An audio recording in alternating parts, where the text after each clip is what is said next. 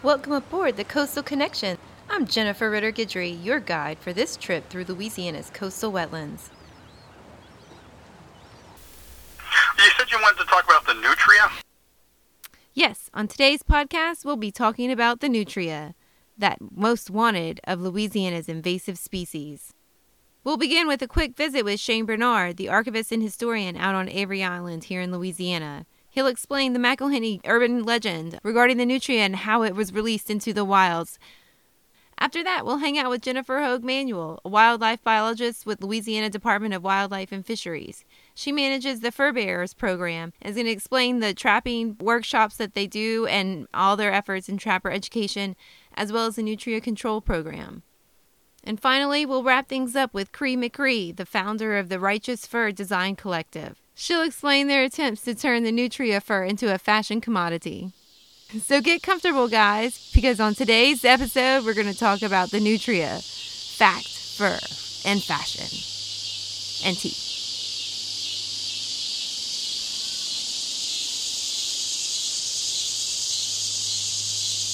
So my name's Shane Bernard, and I'm the historian and curator for the Avery Island Archives, which in turn is made up of the McIlhenny Company Archives, the Avery Island Incorporated Archives, and, and a, a few other collections. And so I spend all of my days uh, collecting documents and artifacts and uh, organizing them and, and retrieving them and interpreting them and that sort of thing. The family has been here for over 200 years, so they've generated quite a bit of material. Unfortunately for me, they seem to have kept most of it and not thrown it away. So I've got quite a bit of material going back over two centuries now. I know, and I love that about the archive. I love that you have, you know, these vast corporate records, but you also have personal family libraries as well. So you have, I think, a great balance there. Yeah, there are a lot of diaries, a lot of photographs, not just professional photographs, but snapshots, uh, film, audio recordings. Um, you know, the earliest film we have goes back to 1900. Earliest audio recordings go back to the 1940s. Uh, we have over 15,000 photographs cataloged, and that is not even the entire collection. There's still a lot of cataloging to be done of photographs. And it's not just Tabasco related stuff. It's regarding the island in general. There's a lot of Native American history. You know, there's there over 50 state registered archaeological sites on the island, most of them prehistoric. There's a Indian mound on the island that's been radiocarbon dated at uh, 4,500 years old, which, if true, makes them as old as the pyramids in Egypt and uh, there are historical archaeological sites here too, like a few uh, sugar mills from the 19th century, and also the birthplace of Tabasco sauce on the west side of the island. Talk about um, the nutria and your research and efforts to dispel the urban legend that the McIlhennys were responsible for releasing the nutria into the wild here in Louisiana. Um, I guess it was in the late 1990s that I realized that uh, E.A. McIlhenny's personal records were so well kept that if that he had a nutria folder, but if it was if it was folder 118 in 1938, it would be folder 118 in 1939 and 40 and 41 and so on. So it was very easy for me to just go out and pick out the the bulk of the nutria material in our holdings. It took like five minutes, and I've got you know the first ten years of references to it in my hand, and I could see that the the documentation produced at the time back then in the 30s and 40s didn't entirely correspond to what I realized at that time was a myth that was being repeated in even not by word, not only word of mouth locally, but in major national and international media sources like uh, you know National Geographic, Smithsonian Magazine, and, and Washington Post, and so on.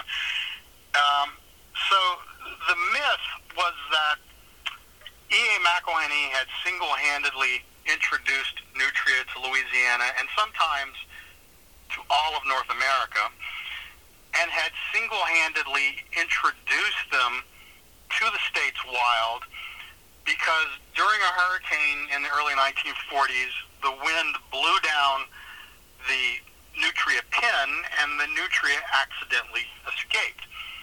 What I found using these documents was that EA was at least the third nutria farmer in Louisiana uh, because the state of Louisiana, the the uh, the Wildlife and Fisheries Department, which at the time was just called the Louisiana Department of Conservation, um, was actually encouraging people in Louisiana to try bringing in nutria. Uh, it was encouraging Louisianians to to buy nutria and grow them in the state because it would be good for the fur industry, which was a big industry uh, throughout the coastal parishes and elsewhere in Louisiana, including this area. And so, um, anyway, EA was at least the third nutria farmer in the state, and at least the second to let them loose in the wild. Now, on a couple of occasions, uh, reporters have said, "Oh, th- this guy Shane Bernard, who works for the McIlhennys, he's just trying to absolve them of any responsibility for the for the matter." You know, but but actually, that's that was never the case. You know, and in fact, someone even wrote one time that I had been hired solely to do that, but I didn't work on this Nutria project for several years after the McIlhennys hired me, and it was my idea because I ran across the papers and in fact, what I found was that the nutria had not gotten out accidentally during a hurricane. Rather, E.A. McIlhenny had let them go on purpose a couple of months before this hurricane in summer of 1940. And the reason he let them go on purpose was to bolster the fur market.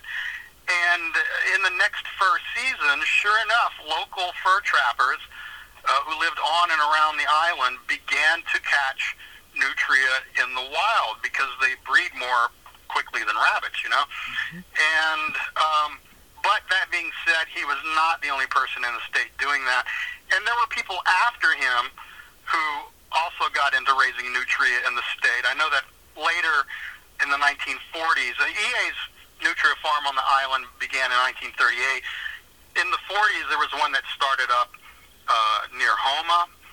So that would be at least the fourth nutria farm in the state that I know of. And then the state of Louisiana itself let go a lot of nutria uh, near the mouth of the Mississippi on a state wildlife reserve where it actually it actually allowed seasonal hunting down there. And so the idea was that these sportsmen could, you know, shoot these nutria and then and then get some money from their fur, I suppose. Yeah, the story is a lot more complicated than the myth maintained. Although, as is typical, there there were you know, there's a little bit of truth to the myth. Have you had any personal encounters with nutria? Not so much on. Well, the odd thing is you rarely see them on the island anymore. I mean, and they tend to come out around dusk. So, you know, on rare occasion, I've seen one or two swimming in jungle gardens. Uh, more likely, I see them swimming in the canal along the highway leading to the island. But the place where I tend to see them the most, just in my own life is in City Park in New Iberia. There's a little pond called, you probably know it, Devil's Pond, mm-hmm. and uh, there's a little walking bridge that goes over it. And um, around dusk, it's not unusual to see a nutria or two. And um, uh, Morris Raphael, the late uh, writer in New Iberia, wrote a children's book about a nutria or some nutria that lived in City Park. Uh, so that's that's how well known that is.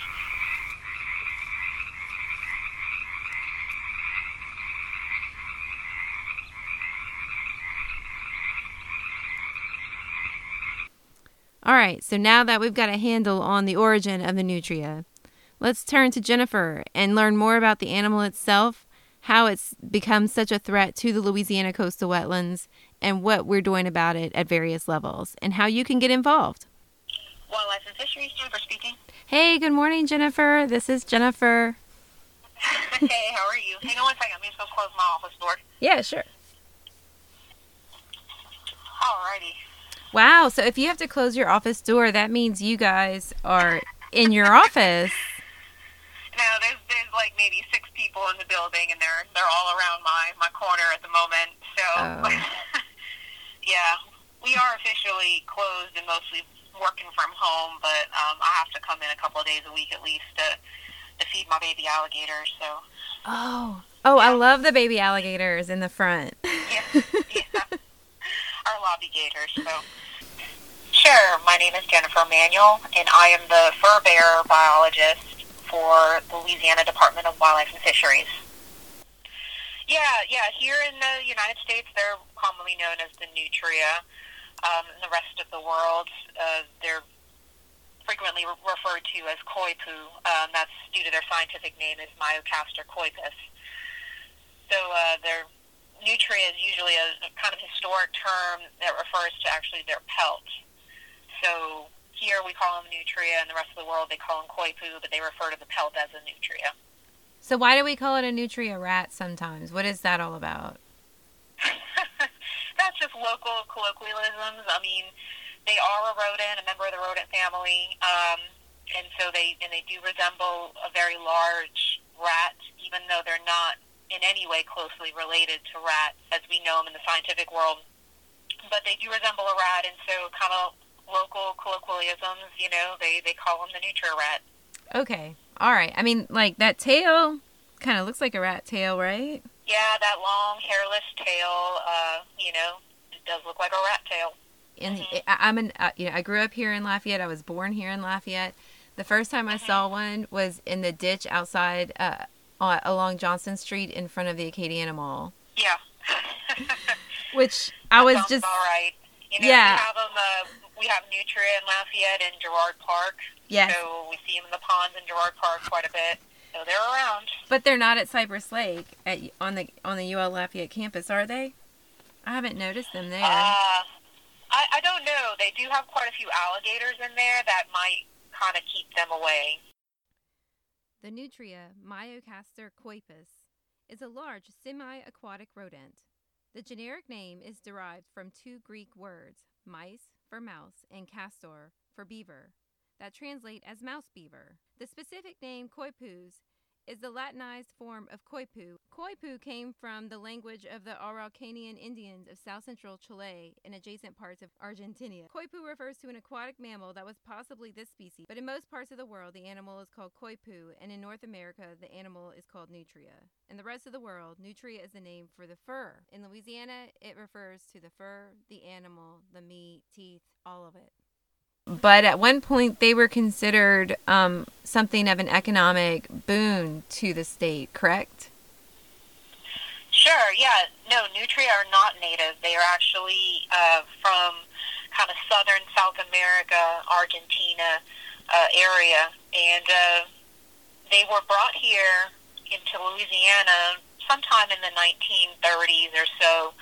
And at that time, the 1920s, 1930s, Louisiana's economy was, you know, the fur production and fur trapping was one of the biggest parts of our economy at that time. We had 20,000 licensed trappers in the state. There were 2,000 fur dealers operating in the state. It was one of our biggest economies. Um, you know, and at the time, Louisiana was a very, you know, subsistence culture. You know, live off the land. You know, people would shrimp and fish in the summer and then go to their coastal camp in the winter and trap all all season.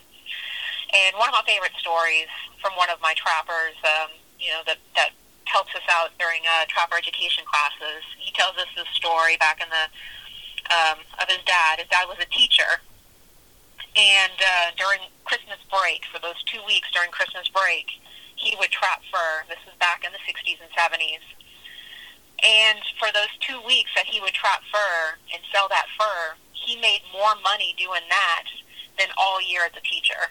and so this just gives you an idea of how valuable the fur was to Louisiana at the time.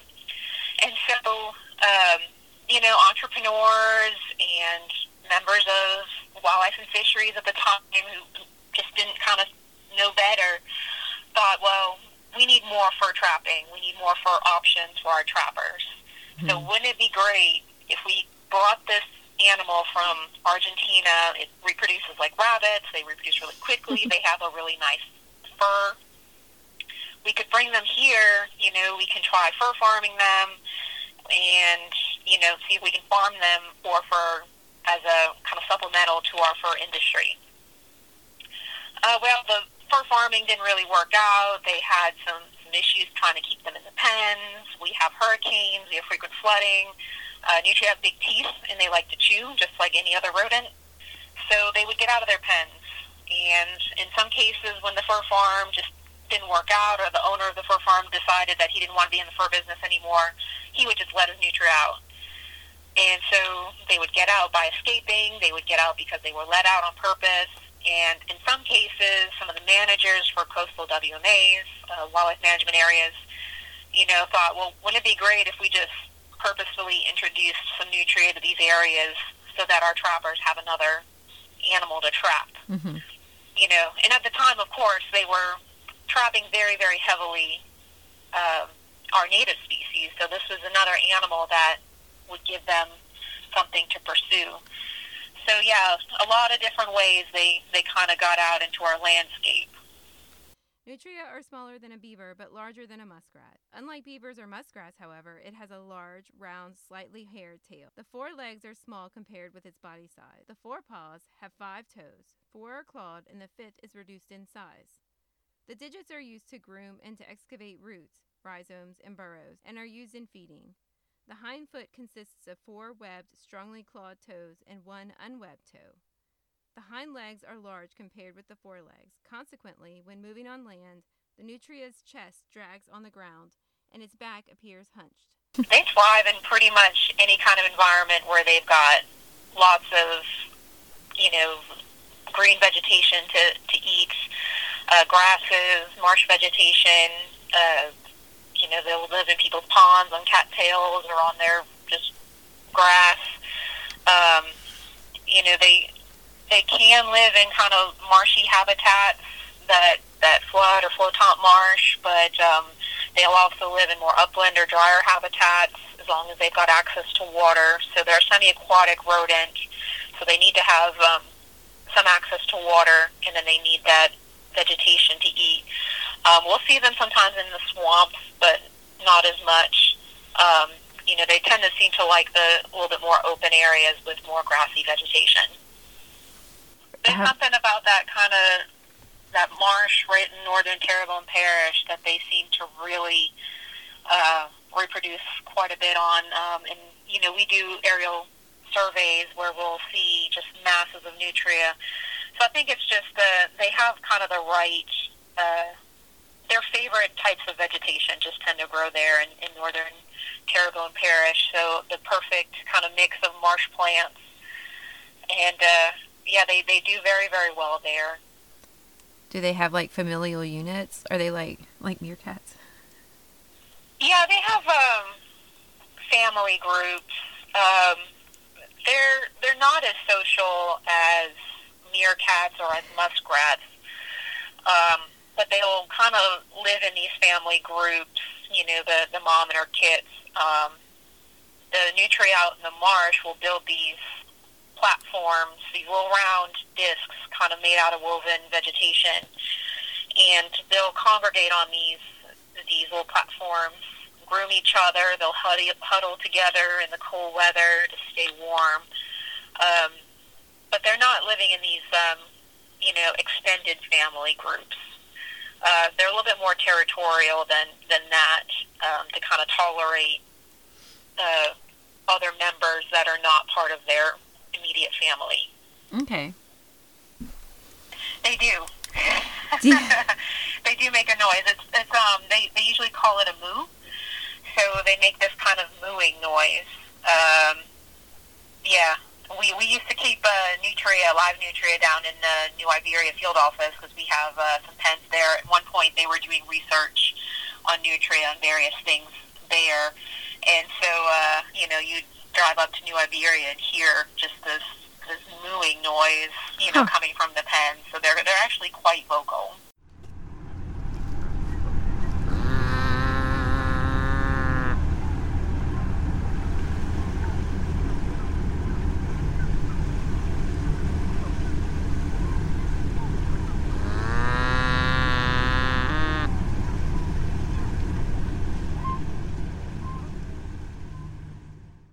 So the teeth, what are the purpose of those big, iconic orange teeth of theirs? the teeth, yes, nutria teeth. Well, like any rodent, you know, think back to pet rats or rats that you might have had in, in school or guinea pigs or any other rodent um, or beaver. Um, rodents have these, these long teeth for grazing, for eating vegetation. In the case of beaver, they're, they're eating wood and, and pulling bark and cutting trees. So these teeth are really a tool to these animals to, to dig up vegetation, to um, you know cut through the vegetation. So just like any rodent, the teeth grow throughout their lifetime. They just continuously grow, and they'll wear down those teeth uh, through chewing, through digging, through um, cutting down trees or whatever it is that they're they're doing. They wear down these teeth over their lifetime. So um, they'll constantly grow and, uh, and and wear them down through that process. Yeah, when you look at them, I mean, I guess one of the things I kind of notice when I look at a nutria is that they're they're kind of awkward looking. They're, they have this big hunched back and these long hind legs and these really really short little stubby front legs, and they kind of look awkward. But then when you get out in the marsh and you're driving around in a, a boat you know, watching them run, they're very, very fast, very agile animals, and then watching them swim in the water, they're incredibly agile and fast swimmers as well. So, um, you know, they, they might look awkward from the surface, but they're they're really neat to kind of watch move around because they're quite they're a lot faster than you would think.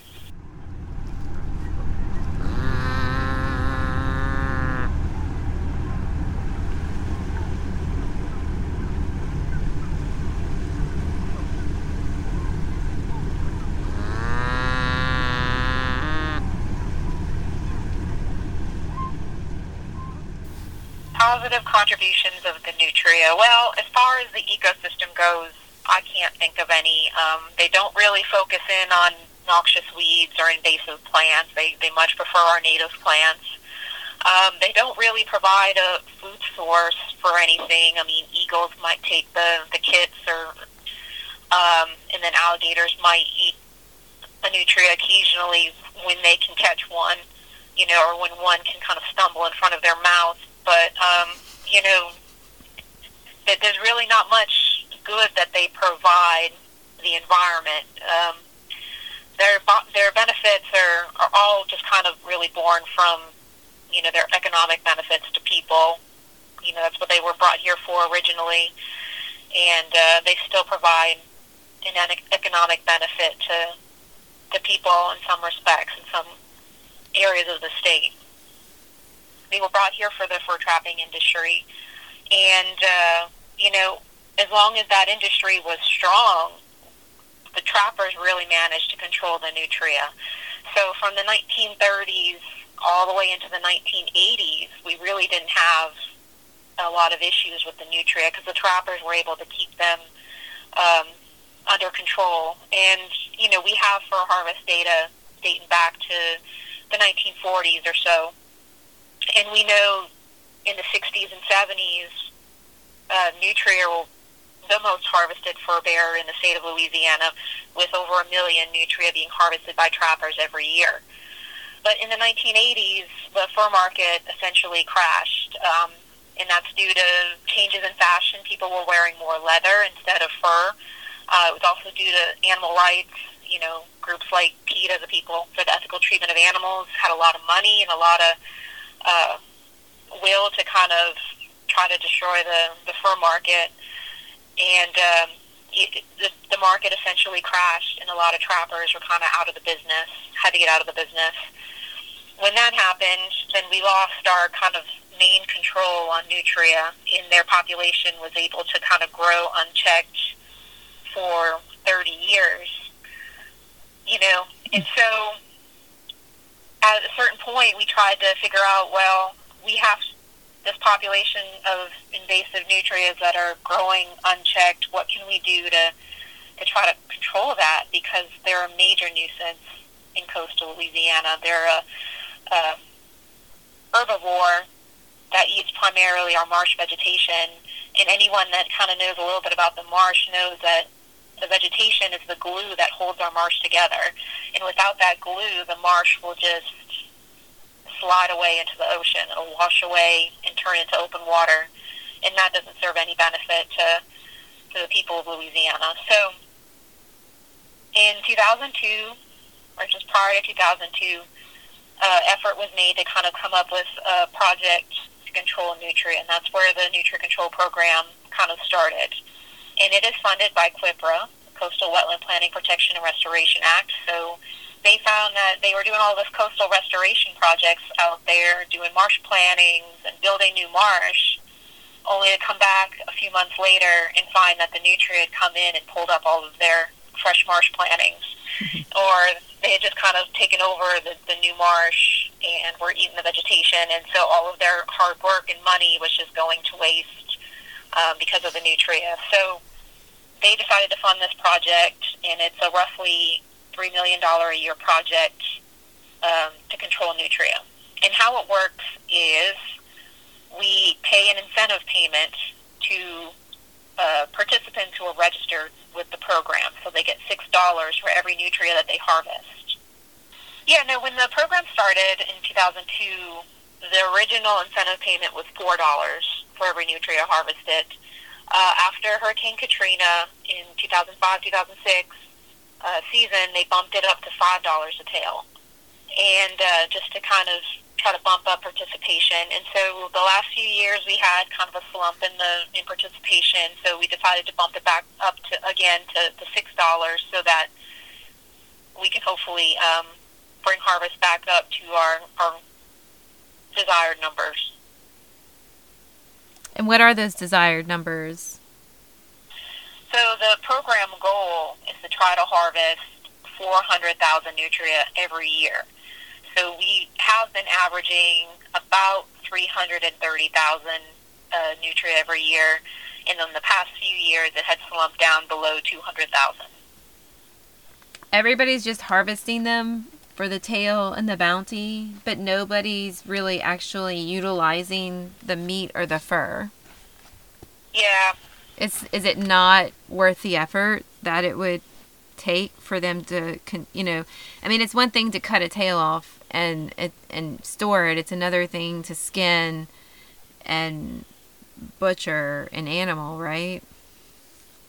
Yeah, and that's something that kind of gives me a little bit of heartache to see all the waste, you know, because these animals are being harvested anyway in order to save our marshes and to save our marsh habitats. And they have a very usable pelt. It's a very nice fur, and the meat is very clean and usable as well, very low in fat and cholesterol and, and healthy. And so, you know, to see those two sources just go to waste is is a little hard. So we try to work with our fur dealers. We still have a couple of fur dealers that operate in the state to, to try to try to find some markets for the fur and for the meat so that it, it's not just left out in the marsh you know, we'll make gumbo, nutria gumbo, um, for our, some of our trapping workshops. And, you know, people will be digging in saying, this is the best chicken and sausage gumbo I've ever had. And, you know, like, oh, well, no, I thought I told you that it's nutria to that, to dark meat chicken or chicken thighs. So, I mean, there's, there's not much uh, difference in a gumbo. Can you put it in a sausage or what about like nutria boudin? I've never had Nutria Boudin, but we've done um, Nutria Jerky before for shows. Um, I've had it ground up, you know, Nutria ground meat. Um, Chef Philippe Parola out of Baton Rouge does a lot of different things with Nutria meat as well as other invasive species. And um, I've had him prepare kind of this uh, I'm not sure what the name in, in French is, but essentially pulled nutria in like a brown gravy with mushrooms and onions, and uh, you know served on toast points. And uh, it, I mean, it's delicious. All right. Different ways. So. Um, let's talk about the the fur uh, or the pelt, sure. the nutria pelt. Sure. I mean, uh, you know, back when nutria were first introduced to Louisiana, for the fur industry, you know, in the 30s and 40s. I mean, that was a time period where every woman wanted a fur coat. you know, but that was back before we had, you know, the synthetic fabrics for winter. You know, when it got cold, you wore either wool or you wore fur. Those were your two options for keeping warm.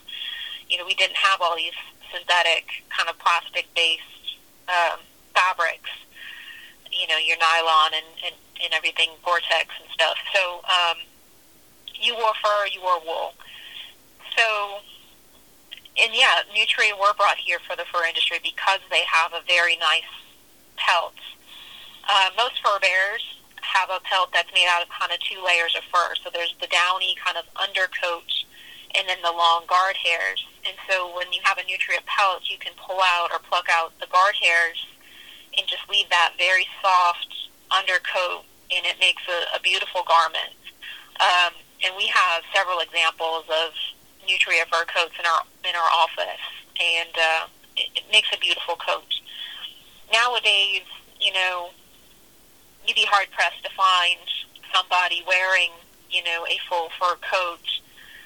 But as far as the garment industry goes, Nutria fur is still frequently used for trim on other types of coats. So they might have a, a leather coat with a fur trim or a nylon, you know, synthetic fabric coat with fur around the hood or fur around the cuffs or a pair of boots with fur around the cuffs. So it's frequently used for that um, overseas, or they, they'll use the, the fur as a lining inside of a coat or inside of a hat in, in very cold areas, you know, such as, as Russia or, or northern China. Around here in Louisiana, we do have a few kind of entrepreneurs that are making an effort to use the fur in, in other ways. You know, it can kind of, in a way, be billed as the ethical fur. You know, as we pointed out before, all of these animals are being harvested anyway to protect our native species and our native habitats. So you have a perfectly good fur pelt, you know, that's going to go to waste otherwise. So it can be kind of used, and hopefully people cannot feel bad about it. Um, so there's a you know a, a bag maker, Chop Industries in New Orleans, that uses all locally sourced products. So they make handbags, um, backpacks, and, and different things out of the Nutria fur. They also make koozies and other kind of fun things out of out of the fur, um, which is which is neat. So yeah, so the fur itself, yeah, and one of our samples has like what they've done is they've made they dyed the fur green and like kind of clipped it to make it resemble like an all like a furry if alligator hide were furry. yeah, and I've seen that too. Um, you know, in areas uh, we used to. Um, you know, back when we had some money from the fur industry, we would go to fur shows overseas. So the last one that the crew went to was in Turkey, and they would take the nutria fur and cut it, cut it and dye it to make it look like a tiger pelt or a leopard pelt, like these, um, you know, animals that can no longer be harvested because they're endangered and, and other reasons. But they can dye the fur and cut it to make it look like these expensive pelts from from an endangered species but it's not. It's it's nutria. These animals, even alligators now, are, are their populations are growing to a point where they're becoming a nuisance in a lot of areas. So, but you know, animal rights activists are really putting a lot of money and a lot of effort to you know make people feel bad about harvesting alligators and um, you know it's the same thing with fur and fur trapping. There's just a lot of misinformation out there about what the trapping industry is, and you know we're we're battling that, but we don't. The fur industry itself doesn't have nearly as much money as PETA does to to you know put out this information. You know, what we want people to understand about the fur industry is, you know, when they did away with uh, using fur in garments they just started using, you know, either faux fur or these synthetic fabrics that are made out of plastic. You know, not those fabrics don't biodegrade. They end up in landfills. You know, faux fur might look nice for a year or two, but then when it gets matted or starts getting coarse, where does it end up? It ends up in a landfill, and those those little microplastic fibers that are going to end up in the water and in the oceans. You know, it and it doesn't biodegrade. But real fur, I mean, a lot of people have their grandmother's fur coat and it still looks as pretty or as nice as it did 80 or 100 years ago. I mean, I have one of my mother's, my grandmother's fur coats. Um, you know, I took it to a furrier, had it cleaned up, repaired, and it still looks lovely, and I still wear it to nice events. I mean, that's something that's going to last forever as long as I take care of it. And even for if it does end up in a landfill, it is biodegradable. It's a natural fiber. So, you know, trying to make people understand that there's a difference between using real fur and using faux fur in these synthetic fabrics. And, uh, you know, a lot of the garment industry is moving towards, you know, faux fur use. I've heard all kinds of terms, you know, animal friendly leather, vegan leather. Um, it's just it's just plastic. and you can argue about, you know, uh, you know, effects of plastic and stuff on on animals and stuff, but we won't go into that today. But you know, yeah, I just people need to understand when they see things like vegan leather and animal friendly leather what it is. Um okay, so I know you have dogs. Do they like the marsh dog treats? Yes, they have tried them. Um, my dogs are not very picky, but they, it is a very high quality dog treat uh, very high in protein, very low in fat. So, um, and it's also good for dogs that might have allergies, you know, because of a lot of fillers and all that kind of stuff. Um, so, certainly people that are concerned with what they're feeding their dogs might want to consider Marsh Dog dog treats, just because it is a local company and they are making use of a, you know, a nuisance animal. So, you know, again, it, people can can try to feel good about where the the product is coming from.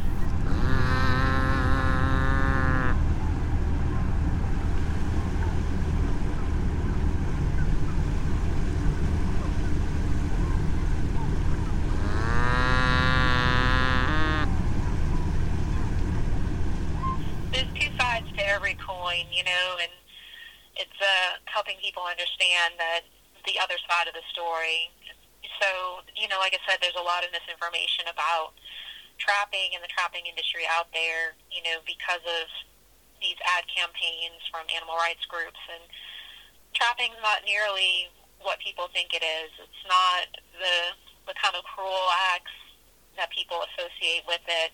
So, you know, it's one of the, another reason why we do trapper education with the department is we get a lot of people that come to the class that may never set a trap, but they just want to see what it's about. New things that we teach in the class to, to make it more humane and, and more animal friendly. Um, so mm-hmm. the Nutria Control Program, the season runs what November to March. Is that correct? Yeah, it coincides with our statewide trapping season, which is November 20th till March 31st. And how do people sign up for the Nutria Control Program? Sure. Well, first of all, they have to buy a trapping license. Um, and if they're a Louisiana resident, it's $25. So it is a commercial license that's not included with um, the lifetime licenses that you buy from the department. So the separate license, $25, so they have to buy that. Uh, it is free to apply to the program otherwise.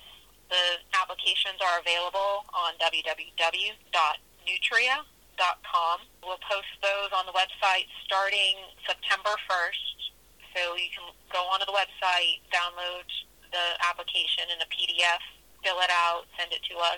All the instructions and everything on what you need and how to fill out the applications all in the packet with the application. But basically all you need is to fill out the application completely, have your trapping license, and you do have to tell us where you plan on hunting. And that can be property that you own or property that you lease, or it could be one of the many, many available public land properties that are listed on Nutria.com, and we've got probably 40 plus public land properties throughout coastal Louisiana that you can um, you can sign up to, to harvest Nutria on as part of the program. And so the program, because it's funded by CWPPRA, only encompasses the coastal part of the state. So it is everything uh, south of I 10 from Texas to Baton Rouge and south of I 12, Baton Rouge to Mississippi. Right. And that actually extends beyond like the traditional coastal parishes identified as a CWPPRA program. I counted it out. It's like 26 right. parishes. So it's a few more than the, the typical 20, uh, 19, which I think is important to note because, you know, Lafayette Parish isn't technically considered part of the coastal zone yet we still see the impact of the nutria in a, a mm-hmm. couple ways. So um, I just want to backtrack and talk about all the trapper education that LDWF provides and how that feeds into um, lots of activities um, and, and opportunities, including the Nutria Control Program. Sure, and um, I'll, start out by saying that if you're interested in any of our trapper education courses, it is everything that we do is listed on um, the Louisiana Fur Advisory Council website, louisianafur.com, and we do an online course. There's a free online course, which is great for people that are stuck at home right now. If they want to learn more about trapping, they can work through our online course and it gives you a lot of great history and background information about trapping, information about our rules and regulations, and ethics and responsibilities as far as trapping, and also goes over different types of trap and what they're used for and how to use them. So, you know, anyone that's kind of stuck at home and interested in trapping can certainly go to Louisiana Fur Advisory Council website, click the link, follow the link to the online course, and work their way through that. And then starting in the fall and winter, uh, usually in October, we start our hands-on workshops. So you know, it's great to kind of read up about trapping, but you really need to get your hands on a trap in order to learn how to set it and how to use it properly. So we do uh, several kind of one day, eight hour courses on on Saturdays and throughout the state. And all of the dates and, and locations are, are listed on the Fur Advisory Council website of when those will be scheduled. Anybody can sign up and attend one of those. They're free to come to. Uh, we provide lunch and we give you a goodie bag to leave with to help get you started in, in trapping. We offer those. And then in the spring, we'll usually offer two um, trapper schools. So everybody that comes to our one day Saturday workshops can come to one of our schools and that's a three-day workshop from Friday to Sunday, and we camp out at, at our Woodworth Educational Center in Woodworth, Louisiana, and people come, camp out for the weekend, and we run trap lines, so everybody can bring their trap, run a trap line with our volunteer instructors who are all professional trappers, and really get hands on with the, the activity. I can definitely vouch for the workshop. And I, I, I, appreciate that you call it a goodie bag. In reality, it's a goodie bucket. Um, and it is. Yeah. And it is so full of stuff. You get. I walked away with two traps, several different kinds of bait, a couple tools, a pair of gloves, a, a, screen for sifting dirt to cover up the traps, the workbook, some other things I can't, I just can't remember off the top of my head right now. But I mean, it's a goodie bucket worth of over a hundred dollars uh, worth of stuff inside it.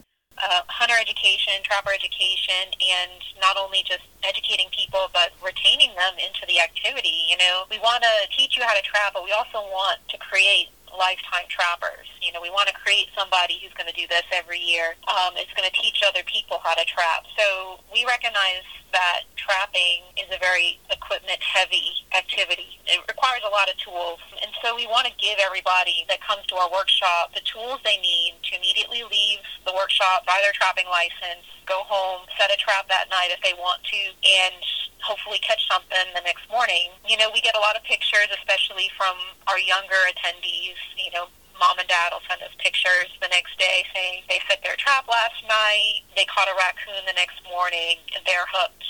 You know, you created a trapper.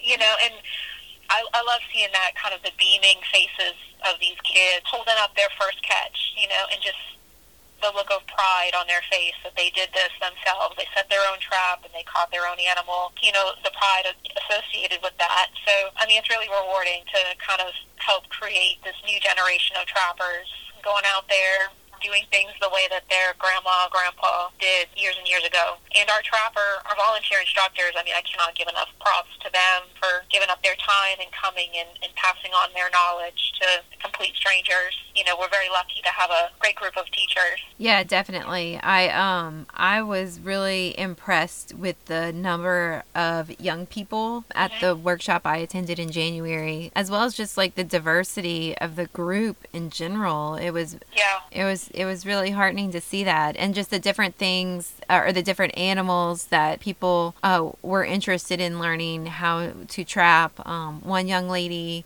was there with her father because he had a lot of he had a coyote problem on his property and she decided that she knew how to handle it that she was going to learn how to trap coyotes. That young lady that you're speaking of, she was one of the ones that we got the picture the next morning of of her catch. so the next so, morning Yeah, you know, yeah, it's it's it's kind of wonderful. You know, we see more and more women coming to our, our workshops, and that's really wonderful to to see just the diversity, like you said, ages, races, sexes coming to these these workshops and, and learning about this activity. So it's it's it's wonderful to see that and then hear people's stories. I love hearing why people are coming to these workshops. So I think it was at the workshop you came to where we had the young woman who raised show chickens, special breeds of chickens, and so she was having problems with bobcats and coyotes and raccoons and things eating her her chickens, her pet chickens. You know these these special breeds that she was spending all this time and money raising and then to come out and just see a pile of feathers the next morning and this animal that has a name and you know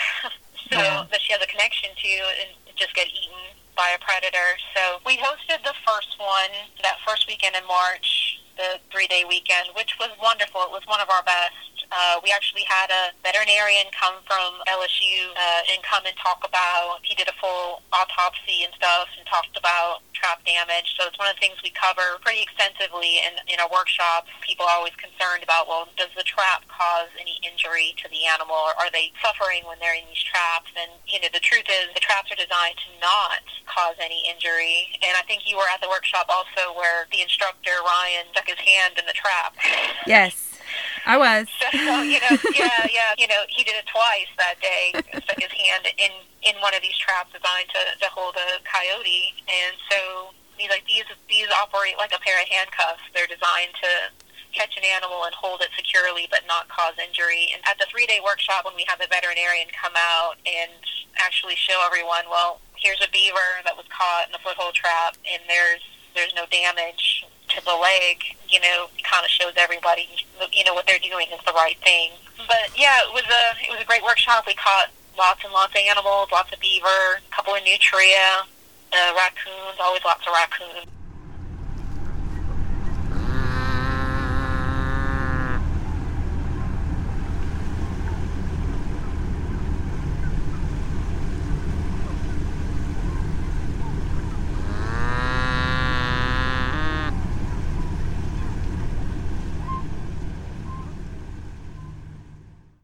I think the thing that probably stands out the most, and this graph is on Nutria.com, but it's it's the graph kind of showing harvest throughout the program, and then the damaged acres. So every year, kind of as monitoring uh, with the program, we rent a helicopter, and we go and we fly the entire coastal marsh. Something like 2,300 miles we fly. So we have transect lines that run the entire coast from Texas to Mississippi. And it takes us about two weeks or so to fly all of those transect lines. But when we fly them, we can actually mark nutria damage in real time, come up with an estimate of damaged acres. We have kind of observed damaged acres throughout the course of the program, and just watching that number go down from, you know, the numbers that they observed just prior to 2002, the 80,000 acres of damaged marsh going down to below 10,000 acres, you know, at kind of the lowest point where we were harvesting the highest numbers of nutria as part of the program. So watching that that decrease and showing that, you know, we, we are making a difference in saving our, our marsh habitat by removing the nutria um, really stands out to me. Yeah, there's these pictures. This one that shows the normal marsh, the denuded marsh, and then an exclosure. Uh, walk us through what what that's all about. Sure, these were put out right before kind of the program was instituted, and that was, you know, to kind of prove the damage that Nutria caused. So they they knew that Nutria denuded the marsh by eating the vegetation. So they kind of wanted that shock value, that that picture that was going to capture everyone's attention and really show like, hey, we need this program in order to to save our marshes. And so they stuck out this little exclosure. So it's just a little um, chicken wire pen that they buried kind of out into the marsh. And I think it was maybe six foot by six foot square pen. I mean, nothing big or fancy or crazy, but it was enough to keep the nutria out of that little area. And so all around that pen, all of the nutri- all the vegetation is gone, and you can see the little pathways, the little trails where the nutria were walking and eating up all the vegetation. And there's a little kind of uh, ditch, a little moat right around the exclosure where the nutria were clearly circling this fenced-in pen, wanting to get inside to that vegetation but couldn't. Um, and so they just ate everything else around it, and then the vegetation inside that little exclosure was just lush and green and tall and everything you expect our marsh vegetation to look like. But everything outside that exclosure was just mud, just nothing but mud and brown, dead vegetation. When it first started in 1998, there were 170 sites that were observed with damage, and for 2019, there were 25 sites. So is it getting harder and harder to identify those sites? Is there any trend in where they do occur? Not really. Um, nutria, even though they're kind of agile little critters, they don't really move around a whole lot. So they tend to have a really small, kind of restricted little home range where they tend to stick and just kind of spread out from that, that area as their population grows. They'll kind of spread out uh, away from each other. For the most part, a lot of our damage sites are in the exact same spots they were 20 years ago. So, you know, we have all of that kind of marked GPS point. We'll go and we can fly and visit those specific areas and kind of mark the changes year to year to those damage sites, whether they recover, whether they back, uh, whether they grow, whether they shrink, and kind of how they morph over the years. And we have that data that we keep track of. Nutria damage is pretty easy to spot from the air. I mean, first of all, you'll generally see the nutria running around. We're flying pretty low at about 80 feet, 80 to 100 feet. So you'll see the nutria from that, that height running around, but you'll also see, you know, just like that picture of the exclosure, you'll see kind of the mud flats with the little round platforms that they've built.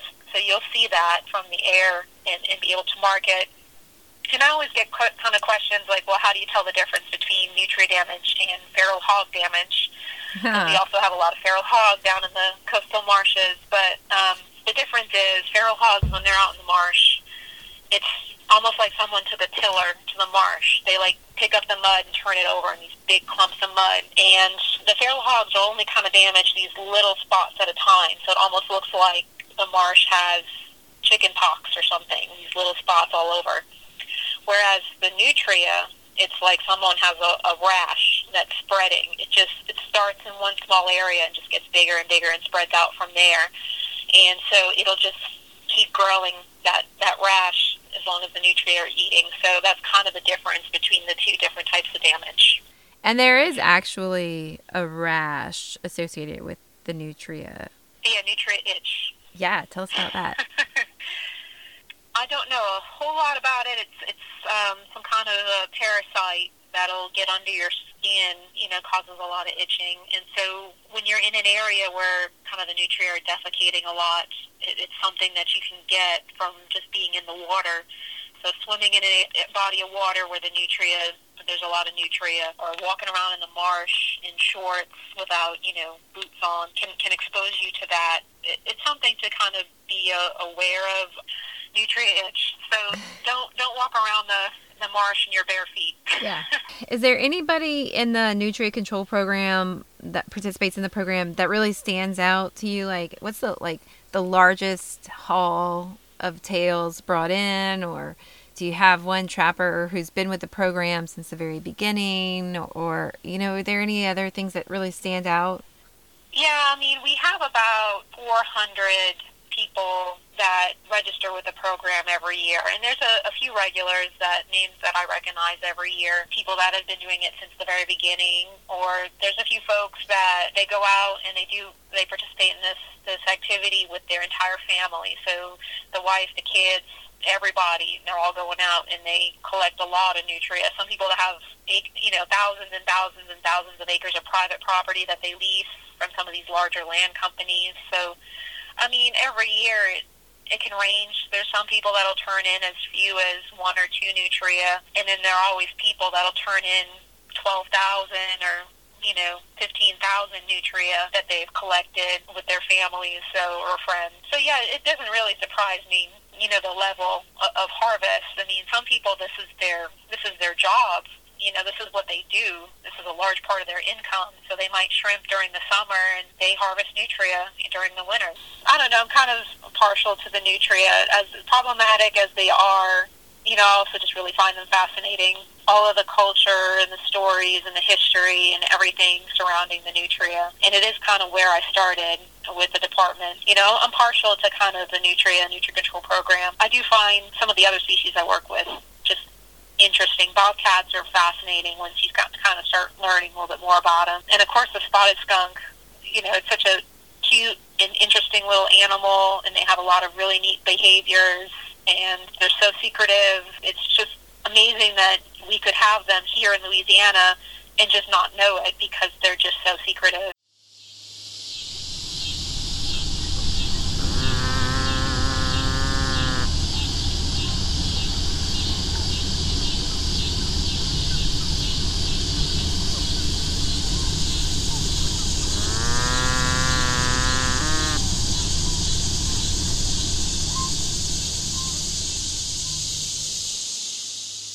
The Righteous Fur Design Collective attempted to take the Nutria fur and turn it into a commodity for the fashion market. We'll hear from founder Cree McCree herself and hear about her experience in trying to introduce the Nutria into the fashion market in the modern age. Yes, my name is Cree McCree. I live in New Orleans. I'm the founder of Righteous Fur, and I also manage uh, a couple of different um, art and costume markets. I manage what's now called uh, Piety Market in Exile at the New Orleans Healing Center, which is an art and flea market. So I've got, uh, and actually one of our, our artists, Kate McNee, still has some Nutria slap bracelets. So she occasionally sells those.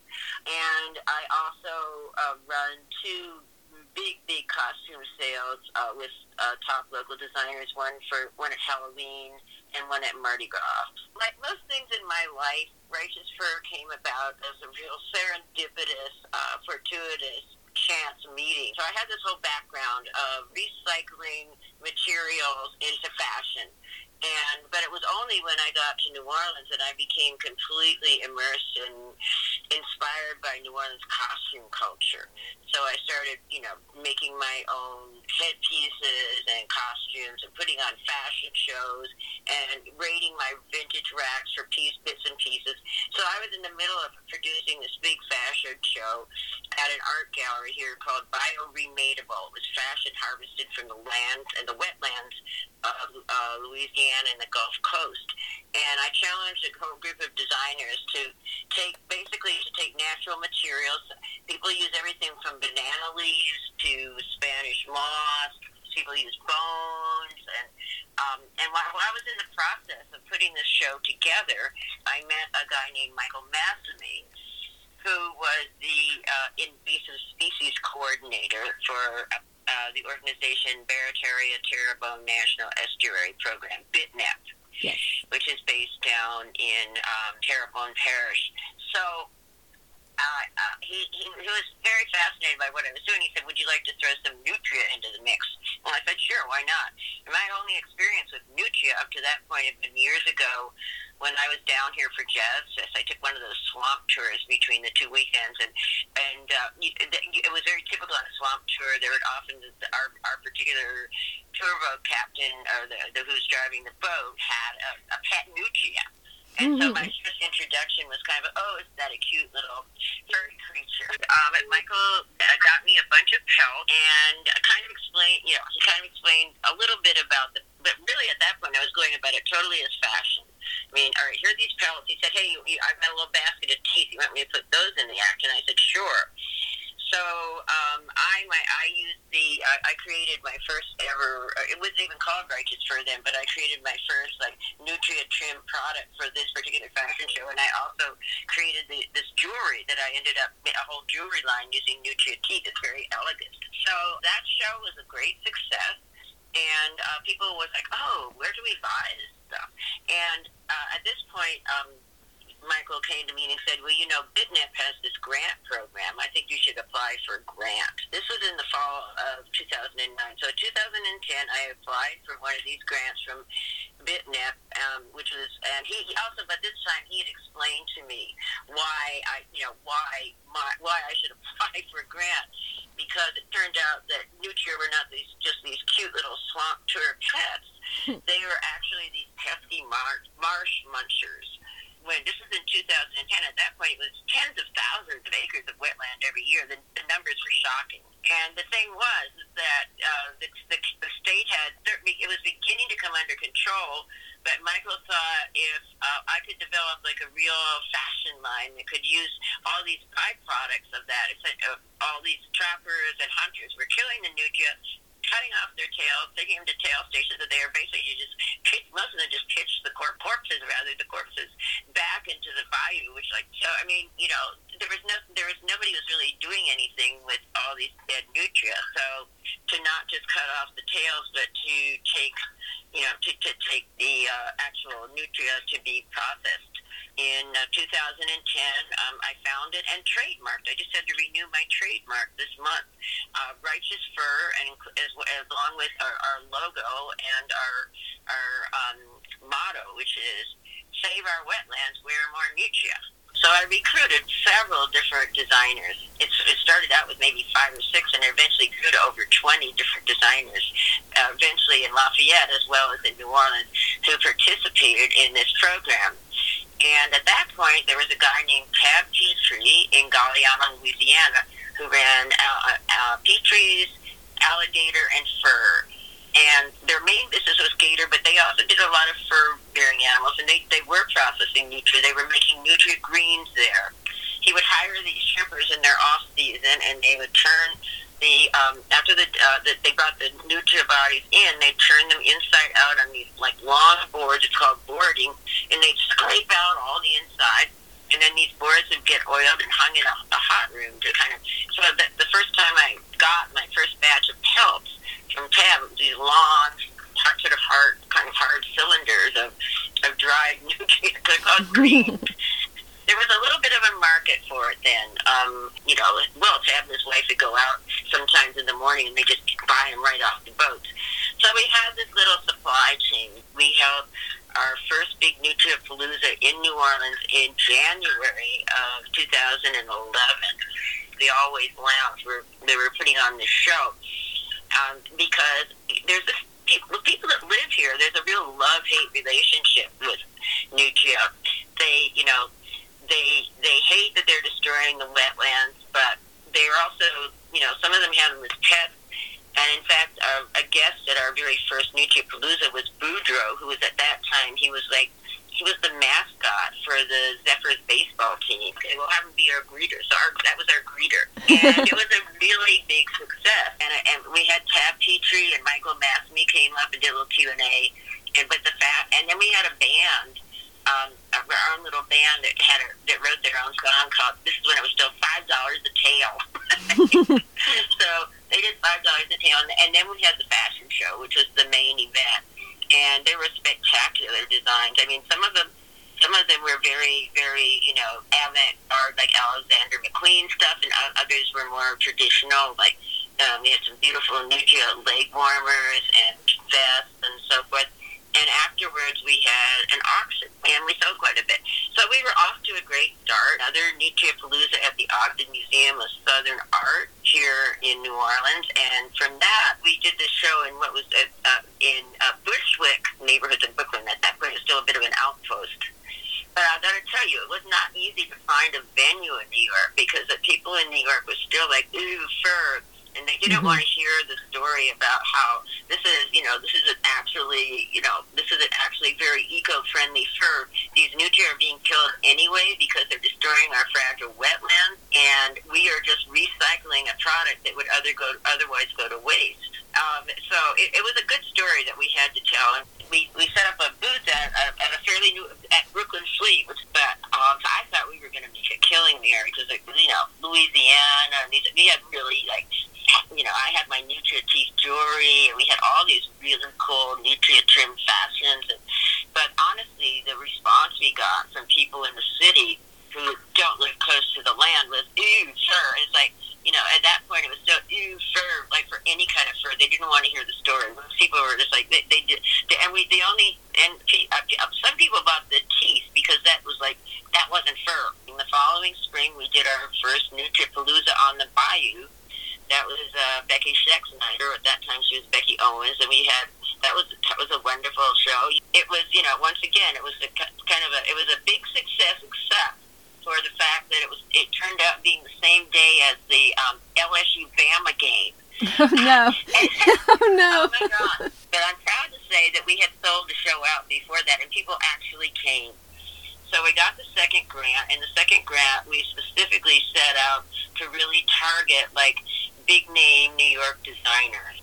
A friend of mine who runs a graphic arts department at Loyola actually made it an assignment for her, her students one semester to create some kind of presentation that we could send to big name designers that wouldn't just get lost in the mailroom, that somebody might actually look at it. So the winning design turned out to a cardboard box that folded out and had all this information about you know about nutria and the wetlands and all kinds of stuff. But it was it was like so it was like recyclable cardboard, and inside the box there was a little um, uh, a booklet with photos of some of the some of the things that we had done with the nutria. So little mannequin torsos. We we took those and we wrapped an actual nutria pelt around that.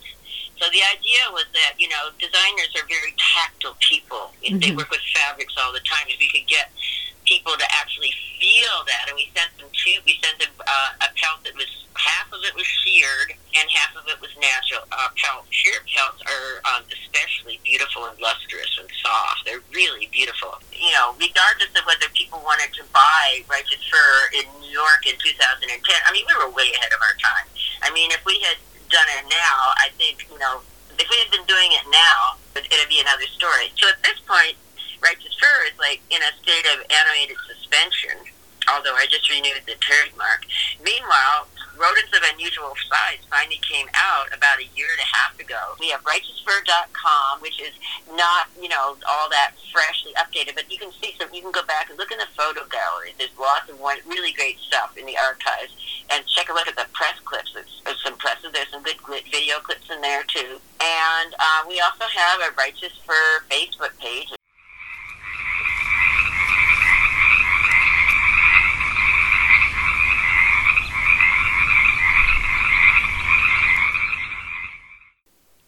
And that's it for today's episode. You can always check out our website for more information and links to resources about the topic. You can always check out our Facebook page as well as our Spotify playlist. We always have a playlist to accompany each episode. So if you haven't had enough Nutria, you can just slide on over. Thanks for hanging out with us today and learning more about the invasive species of Nutria here in Louisiana. This podcast is brought to you by the Coastal Wetlands Planning, Protection, and Restoration Act.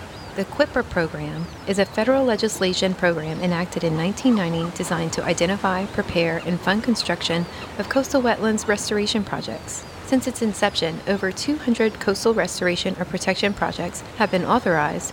For more information about the CWPPRA program, find us online at lacoast.gov Become our friend on Facebook or follow along in our Instagram adventures at CWPPRA underscore outreach.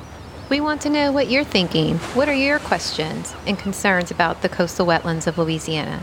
Drop us a line on social media or email us directly at cwppra at gmail.com. The views and opinions expressed on this or any program on the AOC Podcast Network do not reflect the views and opinions of Lafayette Consolidated Government, Cox Communications, LUS Fiber, AOC Community Media, its board of directors, or its staff. To learn more about becoming a community media producer, visit us on the web at aocinc.org.